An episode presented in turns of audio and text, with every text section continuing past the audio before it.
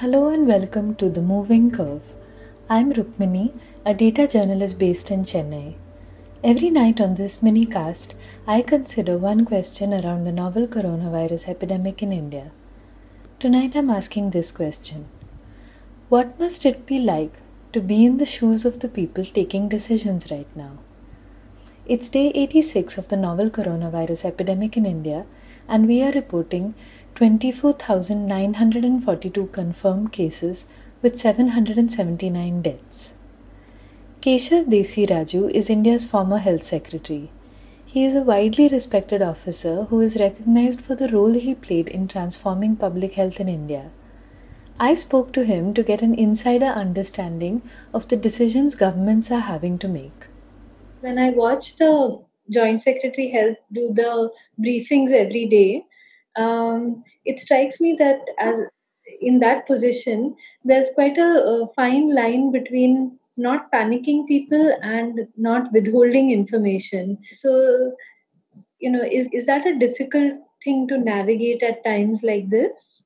Yes, I would think so. I think you put it correctly because he doesn't have an easy job. Uh, he certainly should not create panic because you know people will just seize on one small piece of information and run away with it the government representative is really he, he has much more information than you or i do. He is getting a lot of material a lot of data from the states. He needs to know what of that is useful and important for the public to know what will not create panic. But equally he must tell the truth. So this is uh, this is this is not easy to balance uh, the need of being uh, his, his, information needs to be properly evidenced in data and cites it. At the same time, he shouldn't create panic. So uh, you're right. He, it's, it's a tough balancing act. The other area that I, um, you know, don't envy them on is that uh, some of the some of the solutions that are having to be done now are things that really uh, you know, in a sense, it's retrofitting big solutions that should have happened over a long period of time, right? Whether it is ramping up uh, social welfare or ramping up the number of beds and that sort of things.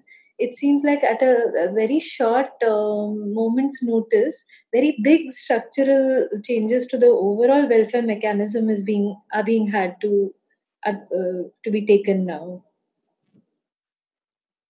You're right about that. You know, early on in the crisis, Rajiv Sadanandan, who used to be health secretary in Kerala, said something very important. He said, You cannot start preparing for an emergency while the emergency is upon you.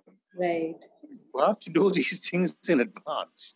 Right, right now, all our efforts, all our resources, our money, our health human resources have to be focused focused on keeping the health facilities functioning, as much testing as possible, care of the people who turn positive, isolation of the, the people who have been in contact with this patient who has turned positive. At this point of time, this is what we should be looking at. We cannot have any other priority now. We yeah. should have done all these things earlier, but we didn't do them. Right. Oh, now let us hope that when the crisis passes, because the crisis will pass, all viruses die at some point. It may be six months, it may be eight months, but we will get through this. Right. And we what we should then hope for is at that stage, we see significant investments both by the central and the state governments into strengthening the public health facilities, into more recruitment of doctors, nurses, and all the attendant allied health people you need very very much more serious attention to the public sector right. is what we can hope for after the crisis right. when we talk about ramping up public health infrastructure for now for dealing with this uh, pandemic now for the next month or two it hmm. strikes me that there's also a massive ramping up that we're going to need to think of for the next year or two to deal with all mm-hmm. the uh, domino effects of uh, of yes. months. And I wonder if you know. I hope I hope our energy um, an investment continues past June or whenever the you know peak hits and goes because that might not like it, it won't have the urgency of an epidemic but it will still be serious you're absolutely correct and you can't bank on it you know the way in which we work right uh, over the years is something i've realized you know we are actually quite good in a crisis right using limited resources using whatever is at hand, we have some capacity to get jobs done. Right. But equally, we tend to just fall back on business as usual. Right. I said earlier in this conversation that you know we should wait and see post lockdown whether ABC will happen in in greater investment in public health by the government. I doubt it actually because yeah. then the whole focus will go on to oh how, how wonderful we are we have defeated the virus.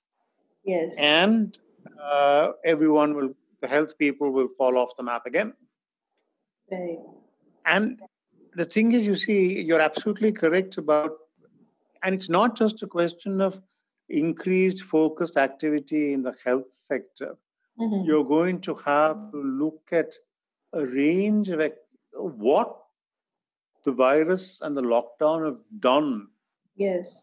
to the labor market to people who've actually been walking home who have lost their jobs who have no resources to support with uh, what has happened to people with uh, chronic conditions who have probably lost out on many months of treatment diabetics people with blood pressure people with mental health problems who've not been able to access care what about people who have accumulated huge debts as a result of this?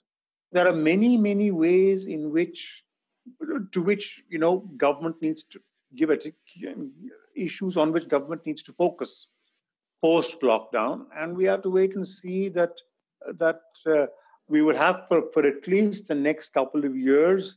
Yeah. We will have to identify at the district level populations at risk. Mm-hmm and focus on them.